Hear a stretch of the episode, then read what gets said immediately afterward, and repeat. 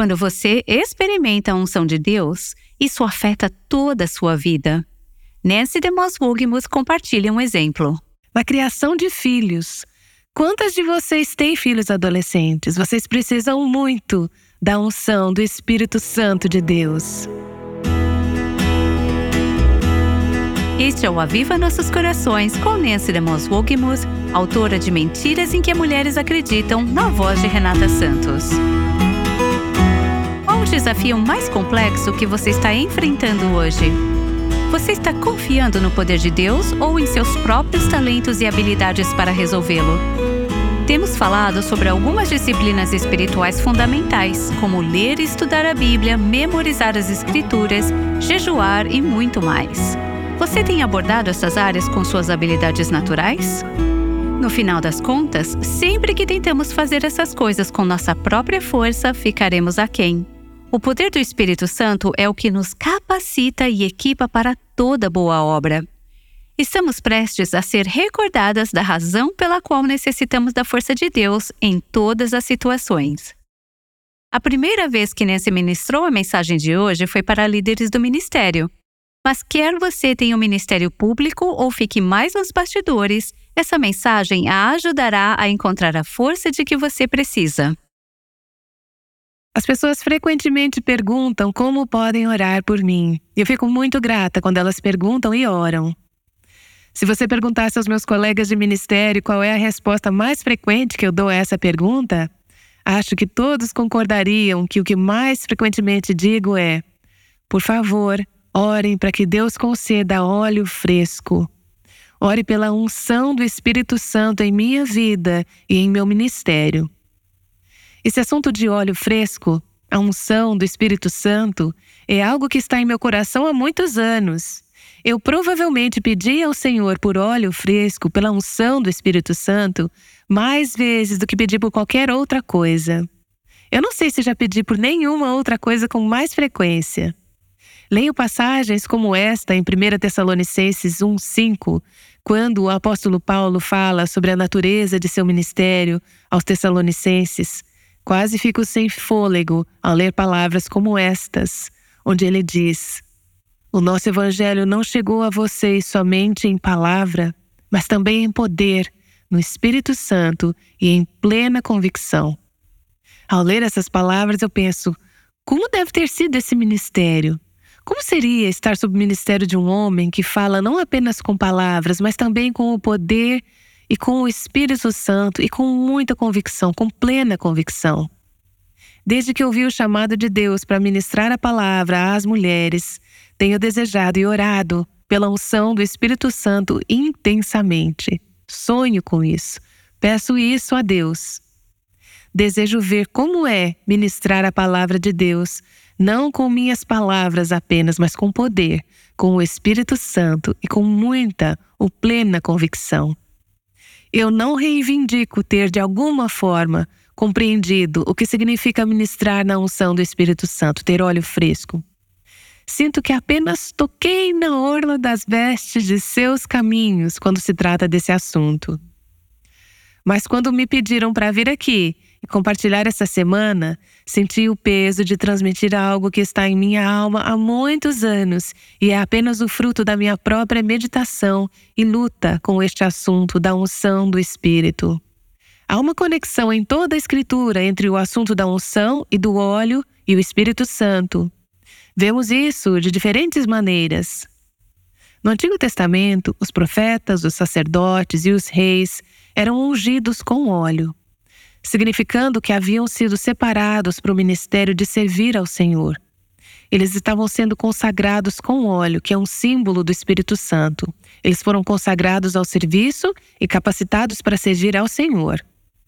Você os ungirá, Êxodo 28, 41 diz: Unja-os e consagre-os para que sirvam como sacerdotes. E com essa unção, invariavelmente vinha o empoderamento, o revestimento do poder do Espírito Santo para o serviço. Temos também o um exemplo de como Davi foi ungido para ser rei pelo profeta Samuel. 1 Samuel 16, 13 nos diz: E a partir daquele dia, o Espírito do Senhor apoderou-se de Davi. A unção com óleo, um símbolo físico e visível de uma obra interior de Deus. À medida que o Espírito de Deus vinha com poder, vinha com o Espírito, vinha com muita convicção. Eu amo essa palavra, poderosamente. O Espírito de Deus, quando vem, vem com poder sobre seus servos. Claro, sabemos que Jesus Cristo, o profeta, sacerdote e Rei Supremo, é o Messias a palavra hebraica que significa ungido. As Escrituras nos dizem em Isaías 61:1, olhando para o ministério ungido de Cristo, o profeta, sacerdote e rei. Diz assim: O Espírito do Senhor está sobre mim, porque o Senhor me ungiu para pregar boas novas aos mansos. E depois, não apenas os cristãos do Antigo Testamento e Cristo, mas agora, como cristãos, do Novo Testamento, fomos separados como reis, como sacerdotes para o Senhor. Segundo aos Coríntios 1, nos diz que Deus nos ungiu, que ele colocou o seu selo sobre nós e nos deu o seu espírito em nossos corações. Que presente precioso e gracioso é esse, o presente do Espírito Santo. E as Escrituras também nos dizem: vocês receberão poder quando o Espírito Santo vier sobre vocês, e vocês serão minhas testemunhas. Atos 1, 8. Quem é que precisa dessa unção? Todas nós precisamos da unção do Espírito para qualquer coisa e tudo o que Deus nos chamou a fazer ao servi-lo. Claro, aqueles que estão pregando e proclamando a palavra, aqueles que ensinam a palavra, precisam da unção do Espírito Santo de Deus para proclamar a palavra de Deus. Há muitas pessoas que estão envolvidas de maneiras menos públicas de proclamar a palavra de Deus em aconselhamento, discipulado, evangelização e compartilhar o Evangelho. Precisamos da unção do Espírito Santo de Deus sempre que abrimos a boca para servir ao Senhor, para tocar ou falar na vida de outra pessoa para todas as formas de ministério, para a criação de filhos. Quantas de vocês têm filhos adolescentes? Você precisa muito da unção do Espírito Santo de Deus. Para os pequeninos, para os filhos adultos, para cada ato de serviço, para servir em equipes de adoração, para liderar o louvor, para servir na administração ou no ministério de misericórdia ou de hospitalidade. Em todas essas formas de servir ao Senhor, precisamos da unção, do óleo fresco do Espírito Santo de Deus. Porque os resultados espirituais nunca vêm por meios naturais. Meios naturais não podem produzir resultados espirituais. Estou convencida de que essa questão da unção do Espírito Santo de Deus é um dos ingredientes mais essenciais no ministério. Acredito também que no evangelismo do século XXI é um dos ingredientes mais negligenciados e esquecidos. Sabemos, porém, que essa unção não tem nada a ver com nossas habilidades naturais, tem tudo a ver com a infusão sobrenatural do Espírito Santo. Já vi alguns excelentes comunicadores e obreiros cristãos talentosos que simplesmente não parecem ter a unção de Deus, apesar de somente Ele conhecer o coração e ser quem mede e quem quantifica tudo isso. Mas, da mesma forma, tenho visto evidências claras e inegáveis da mão e do sopro sobrenatural de Deus sobre alguns, sem dúvida alguma, cujas habilidades e os dons são médios ou abaixo da média. Como você explica isso? É a unção, o poder do Espírito Santo. Eu seria a primeira a dizer que quando entramos nessa área, estamos lidando no campo do mistério. Você não pode demonstrar a unção de Deus em um tubo de ensaio. Você não pode quantificá-lo, mas sabemos que é vital. Sabemos que é real. Não é algo que podemos fabricar. Não é algo que podemos fazer acontecer. Não há fórmula. Eu queria que houvesse, mas não há. É a obra de Deus, é o presente de Deus. Mas, sendo esse o caso, me perguntei ao longo dos anos: qual é a nossa parte? Vejo que há vários elementos que têm influência sobre a questão da unção em nossas vidas e em nossos ministérios. No meu pensamento, eles se dividem em duas partes. Primeiro, há a vida ungida. Esse é o meu preparo pessoal para o ministério da palavra. E então, ah, que Deus nos conceda lábios ungidos, a poderosa proclamação da palavra de Deus, seja para multidões ou uma a uma. Então, primeiro, a vida ungida, nosso preparo pessoal para proclamar a palavra de Deus. Acredito que uma vida ungida é o alicerce de todo o preparo e entrega de nossa mensagem. Claro, o preparo de nossa mensagem é essencial. Eu passo muitas horas sozinha em meu escritório, 260 programas de rádio por ano. Eu levo isso muito a sério, como uma responsabilidade de proclamar a palavra de Deus.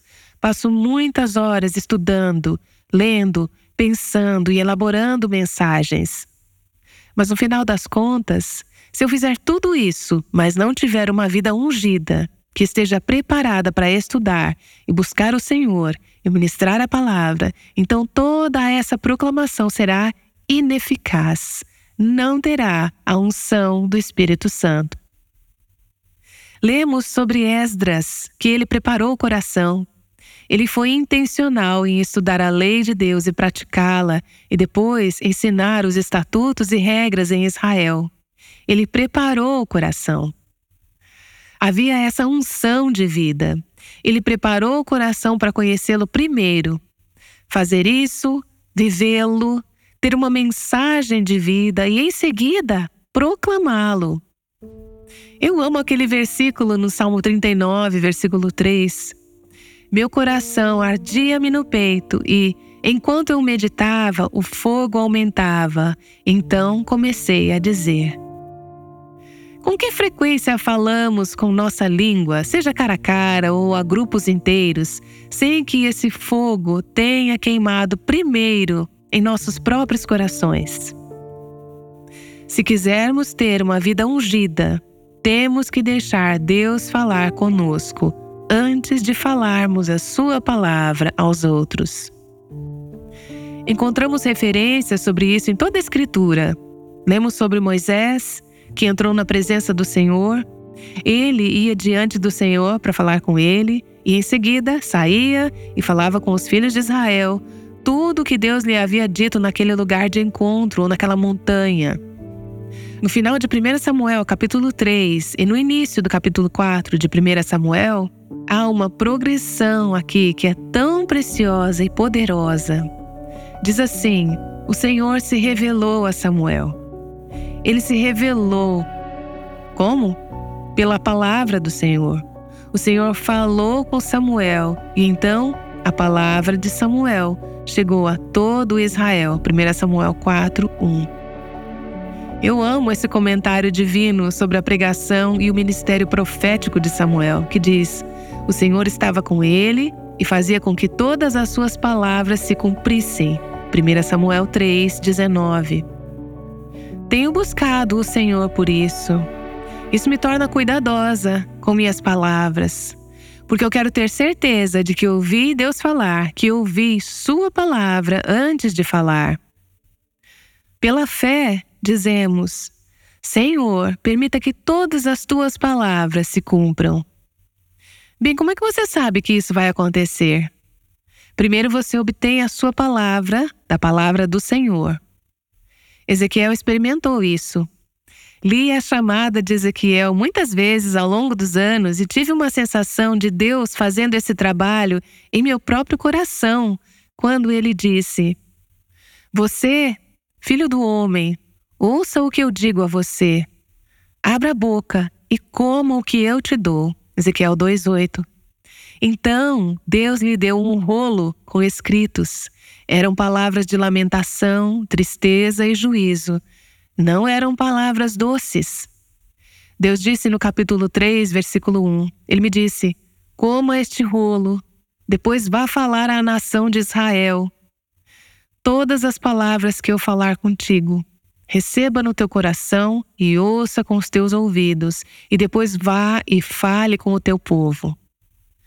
Comer o rolo é simbólico de receber a palavra de Deus em nosso ser, digeri-la, internalizá-la, até que ela arda dentro de nós como uma chama inextinguível ou fogo. A paixão de Deus deve primeiro nos encher, a fim de que possamos proclamá-la com poder. Jesus disse: Eu não faço nada por minha própria autoridade, mas falo exatamente como o Pai me ensinou. Falo do que tenho visto com o meu Pai. João 12, 49. O apóstolo João, a respeito da palavra da vida, diz: Nós lhes proclamamos o que vimos e ouvimos, para que vocês também tenham comunhão conosco. Não podemos dar aos outros o que não recebemos de Deus. Temos que proclamar o que vimos, ouvimos e experimentamos por nós mesmas. Em seguida, seguindo essa linha de pensamento, nossas vidas devem encarnar ou ilustrar ou mostrar na prática aquilo que proclamamos aos outros. Se a verdade não nos mudou primeiro, é improvável que mude qualquer outra pessoa enquanto a pregamos.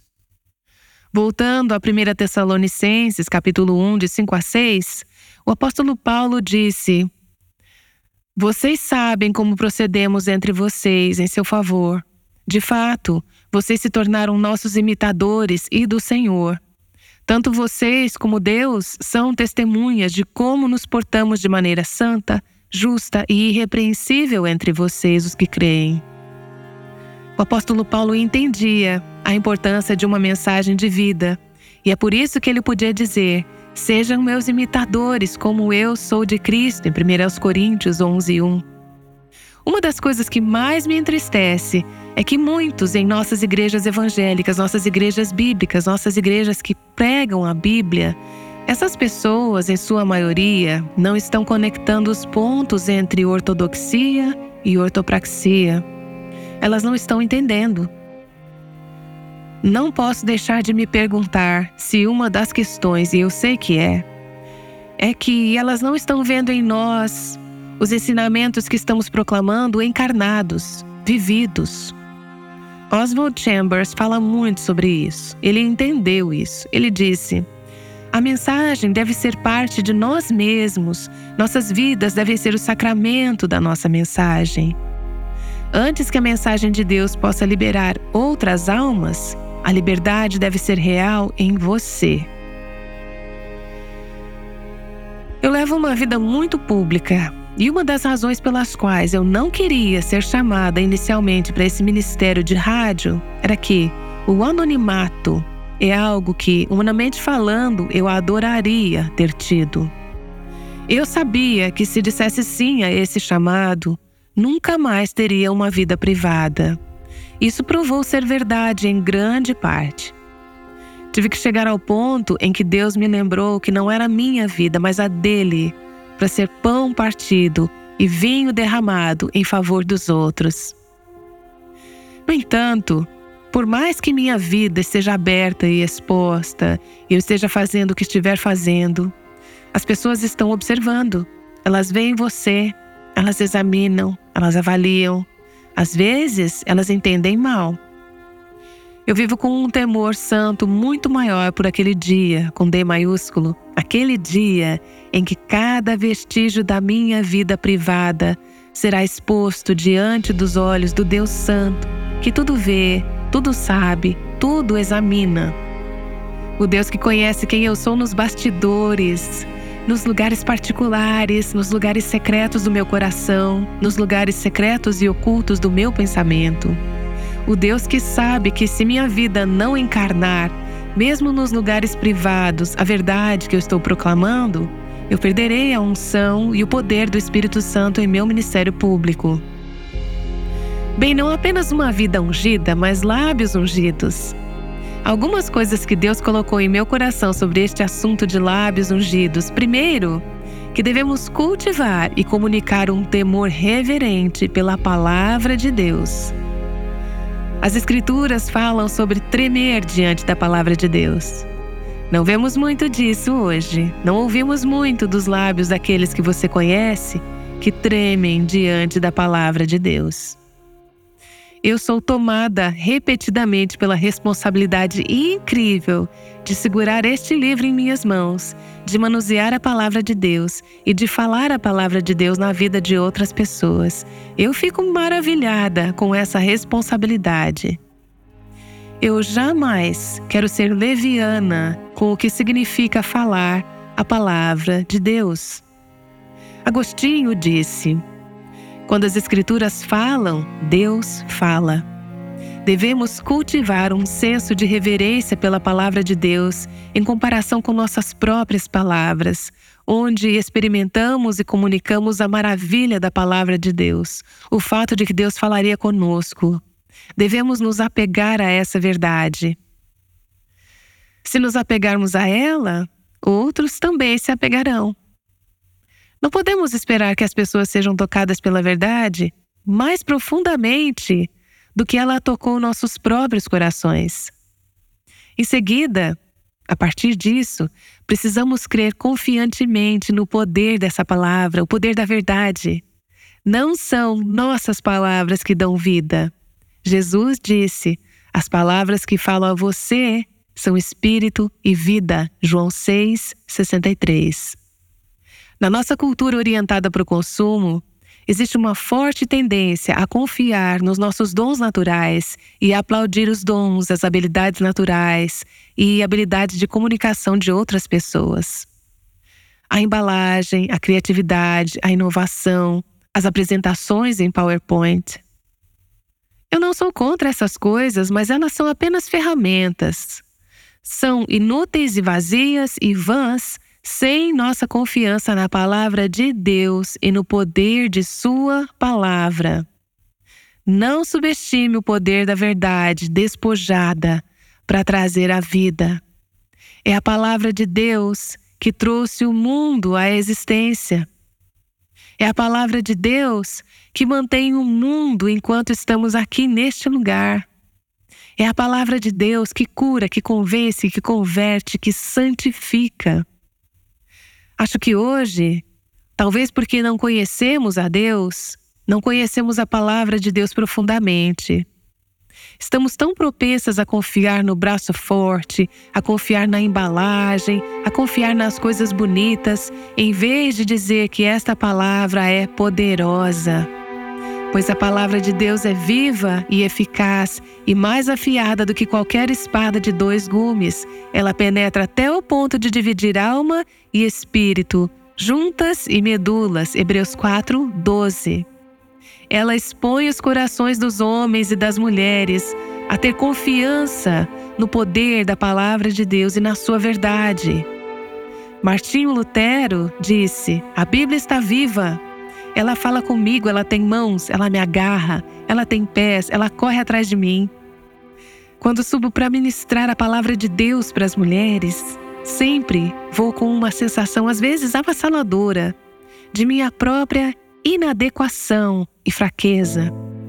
Eu digo, ó oh, Senhor, eu sou barro.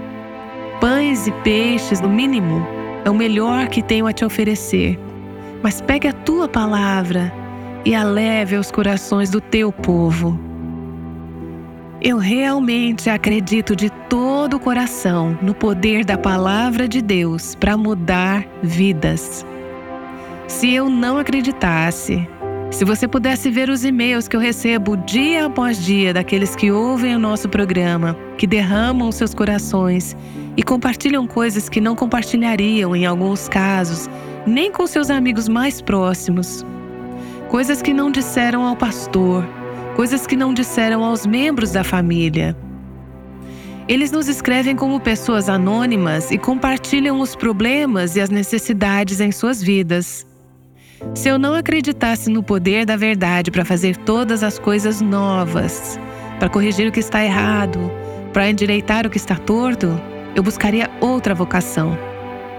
É a palavra de Deus que tem o poder de mudar vidas. A palavra de Deus é como um fogo, como um martelo que quebra a rocha em pedaços.